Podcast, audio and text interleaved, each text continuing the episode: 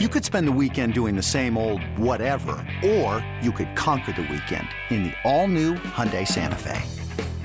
Visit HyundaiUSA.com for more details. Hyundai, there's joy in every journey. eBay Motors is here for the ride. Remember when you first saw the potential? And then through some elbow grease, fresh installs, and a whole lot of love, you transformed 100,000 miles and a body full of rust into a drive that's all your own. Look to your left. Look to your right. It's official. No one's got a ride like this. There's nothing else that sounds like, feels like, or looks like the set of wheels in your garage. With over 122 million parts, you can make sure your number one ride or die stays running smoothly. So there's no limit to how far you can take it. Brake kits, turbochargers, engines, exhaust kits, roof racks, LED headlights, bumpers, whatever your baby needs, eBay Motors has it. And with eBay Guaranteed Fit, it's guaranteed to fit your ride the first time, every time, or your money back. Plus, at these prices, well, you're burning rubber, not cash. Keep your ride or die alive at ebaymotors.com. Eligible items only. Exclusions apply. This is Pax What She Said. Now, here's Perry Goldstein and Maggie Loney. Welcome back to another episode of the Pax What She Said podcast. I'm one of your co-hosts, Maggie Loney, joined as always by Perry Goldstein, and we may not be getting to talk about the Packers in the Super Bowl but we do have a Super Bowl matchup that should be a lot of fun the Kansas City Chiefs versus the Philadelphia Eagles. Perry, what did you think of Championship Sunday? And do you have a vested interest in the winner of Super Bowl 57? No, I just want a good game. good game. Um, I find it like really incredibly difficult to root against Jalen Hurts. However, as a New Yorker, I also feel like I can't root for the Eagles. um, but I also would love to see Mahomes win his second because he's so deserving. But I also am not ready for all the Mahomes did it in six years and Rodgers couldn't do it in 12 narrative. so I'm very undecided. Um, I thought that Championship Sunday was interesting. I'm curious what you thought about the games. Like the Eagles 49ers game was just like a kind of a train wreck. It's a little yeah. unfortunate to watch a team just it was just so mismatched. Um and then the Bengals Chiefs game was phenomenal, but the end just kind of I don't know, took the wind out of the sails. You know, I, I, wish it had actually gone down to the final seconds, but my take on it was that it was a pretty clear penalty. So yeah. if it had even been like remotely like 50 50, I would have been like, uh, let him play. But he like was fully out of bounds and got shoved. And if that was my quarterback, I'd be really pissed if they didn't throw a flag. Especially on the bad ankle, too. I think that, you know, plays into it. But yeah, I mean, I hate that it came down to all of those kind of ticky tack things because it taints your perception of what was like a really good game. And Mark had even asked me, I think at like the two minute warning, and the Bengals had the ball. He's like, who wins? And I was like, oh, absolutely the Bengals. And sure enough, you know, that's, I mean, the atmosphere at Arrowhead was probably insane. I know that the pre show they were talking about how it was one of the loudest atmospheres that they'd been a part of, but I'm with you. The Eagles 49ers just, it was such a letdown. You know, like we thought this was going to be a phenomenal game, two really good defenses, two explosive offenses. And then Brock Purdy gets hurt and his like fun storyline ends really sad. I think they just said that he had a full UCL tear too in his elbow. So, really unfortunate for him. I think they asked George Kittle at post game, you know, like how does it feel? And he was like, "Oh, you mean to not have a quarterback and lose in the NFC Championship game? Shitty. Like, yeah, shitty. Like, what kind of question is that?" um, but yeah, so we've got the Chiefs and the Eagles going to the Super Bowl, and we thought for today's show that we would have some fun looking at what these two Super Bowl teams have that the Packers don't have, or maybe, you know, where they could improve going into the 2023 season. But first, I told you pre show that I was crunching some numbers and I felt a little crazy, like that Charlie Day gift from Always Sunny, where he's like stringing things together and pictures. That's how I felt putting this together. But I went all the way back to the Packers Super Bowl in 2010 and I looked at patterns or tried to find patterns in the numbers. And if you go all the way back to the 2014 Super Bowl when the Patriots beat Seattle, the better defense and points against has won. So we're talking eight, nine Super Bowls now that the better defense has come out on top, regardless of how explosive either offense has been. So if you look just strictly by those numbers, The Eagles are eighth in points against, and the Chiefs are 16th. So that would tell you, if the trend continues, that the Eagles will be Super Bowl 57 winners. That's pretty wild because there's the whole mantra of defenses win championships, and it's clearly true.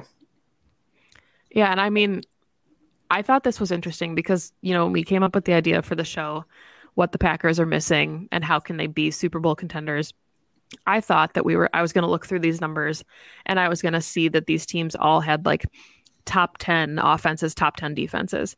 And that historically hasn't been the case. 11 of the 24 teams in the last 12 Super Bowls have ranked outside of the top 10 in points for or against. So like almost half of teams, it didn't matter. You know, the Rams and the Bengals both had like right middle tier defenses, 15th and 17th. The Giants somehow won the Super Bowl with the 25th ranked defense. Um, so I thought it was really interesting because we've looked at the Packers numbers, obviously, the last 10 years, and we've always said like the defense is what's stopping them from getting to the Super Bowl again. Mm-hmm. And it's mm-hmm. true that the last time they had a top 10 Super Bowl, they did win the Super Bowl. But we've also seen a ton of teams go to win the Super Bowl with worse defenses than the Packers have had, at least statistically, the last you know handful of years. I wonder what that I guess it's a, just about opponent then, just being better than your opponent. So the better your defense, the more likely it is that you're going to beat your opponent. But I do find that the like the trends with offenses to be very very interesting because the Packers have historically had this like more explosive you know pass heavy offenses with Aaron Rodgers being Superman and everyone saying, you know, why can't they win? You know, look at all these weapons. They have Davante Adams, they have Aaron Rodgers. And it really comes down to the fact that it actually potentially doesn't matter as much. So it's yeah, interesting to look at, especially because, you know, they've been pouring resources into the defense for so long now. And everyone's been clamoring for a first round wide receiver, this and that and that, the other thing, when obviously your numbers are, are one trend, but it's showing like you probably should be pouring resources into your defense because ultimately it actually matters more that you're stopping your opponent. Because when you do get to that point in the playoffs like you're going up against the best offenses no matter what everyone across the board. So it really is going to be about stopping your opponent yeah, and I mean, I think that's really interesting too. Like the Broncos are a clear anomaly here. They won the Super Bowl in 2015 as the ninth, 19th best offense in points for, but pretty much every other Super Bowl win- winner in the last at least decade, if not longer, has been a top 10 offense. But, you know, the defenses that have won, they've been, you know, pretty good. They've most of them have been in the top 10, but the Rams just won last year with the 15th best defense. The Ravens won in 2012 with the 12th best defense. So we'll see if the Chiefs can do it, you know, now at the 16th you know best defense but i do think a lot of those numbers are like really telling because obviously you know if if we were just going to award the Super Bowl to whoever had the most points for the best defenses, these numbers would look the same every year. So any given Sunday still applies, especially in the playoffs when really bad teams like the Giants somehow beat the Packers and then win the Super Bowl against the Patriots. But I do think that it, it's kind of an interesting trend that regardless of how good or bad some of these teams are, the defenses are really what carries them in like these big moments. Yeah. I wonder if it has anything to do with like scheme matchup as well. Yeah. Um, you know, like you can take a look at like what the Giants deployed, and that could also be an indication of of how they won. Um, but it should be interesting because, like you said, the Eagles have the slightly better defense. So we'll see if this trend holds. This episode is brought to you by Progressive Insurance. Whether you love true crime or comedy, celebrity interviews or news you call the shots on what's in your podcast queue. And guess what? Now you can call them on your auto insurance too with the Name Your Price tool from Progressive.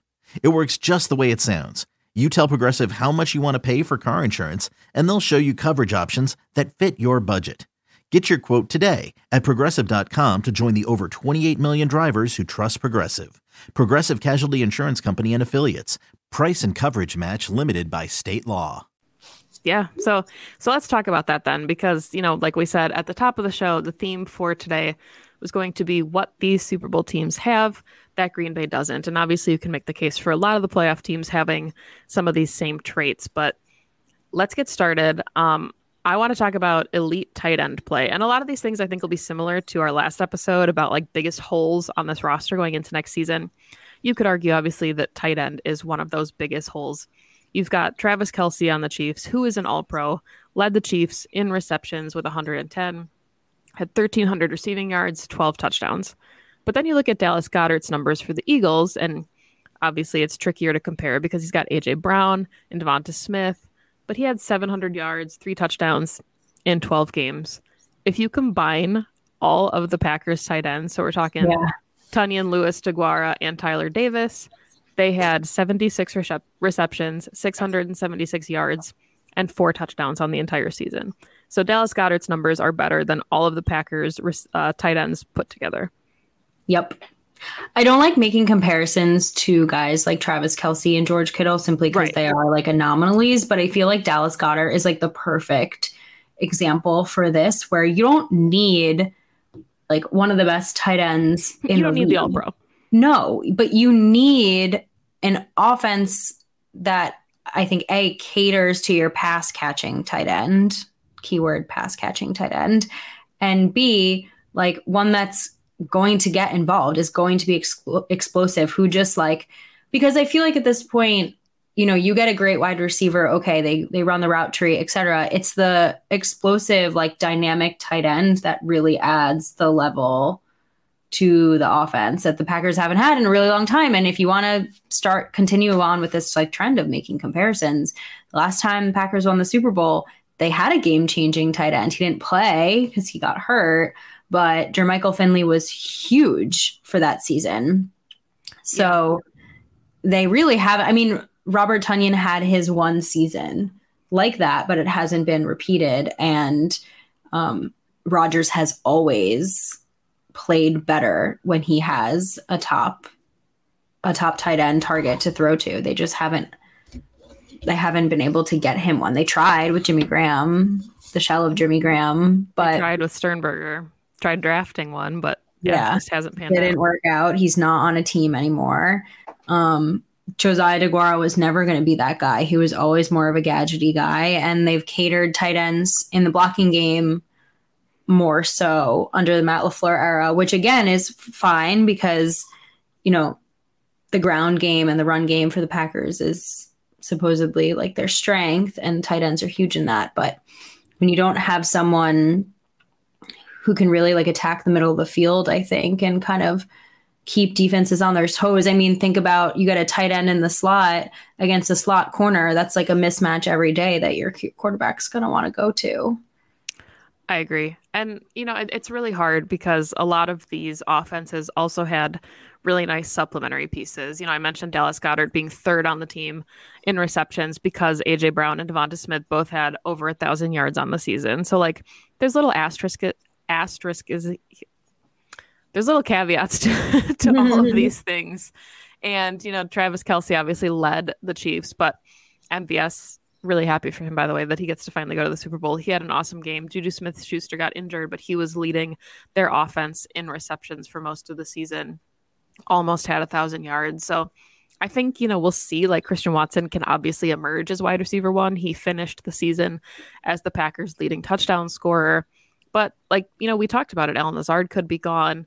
So whatever happens with the rest of the wide receiver room, whatever happens with the rest of the tight end room, they're going to need to replace a lot of these bodies as pass catchers because we talked about it, you know, a couple shows ago. You've still got Aaron Jones, you've got AJ Dillon who can be threats in the receiving game, but the Packers still need a tight end yeah. that can serve that role. And Josiah DeGuara can be really fun. I thought he had a really nice, like, kind of under the radar season, but they need an impact player like a Dallas Goedert. Even, you know, you could argue Hayden Hurst or Dawson Knox. I was just going to mention those two because, again, these aren't guys that jump off the page. They're not getting drafted high in fantasy or not talking about them as Hall of Famers. You know, like that's why I'm like, you have to separate the Kelces and the Kittles right. and the Gronks. Like those are a class of their own, but you can still have a very productive pass catching tight end just like a solid, productive. I would love to see Hayden Hurst or like Dawson Knox's numbers.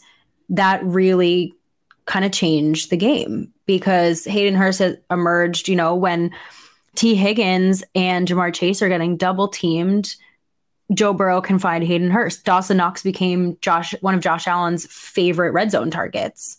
So the Packers uh, just they just need a player like that. And it's interesting to me because they tend now to grab those like bigger bodied, you know, six five pseudo tight end wide receivers. They just they haven't found one who can get them the production that they're looking for.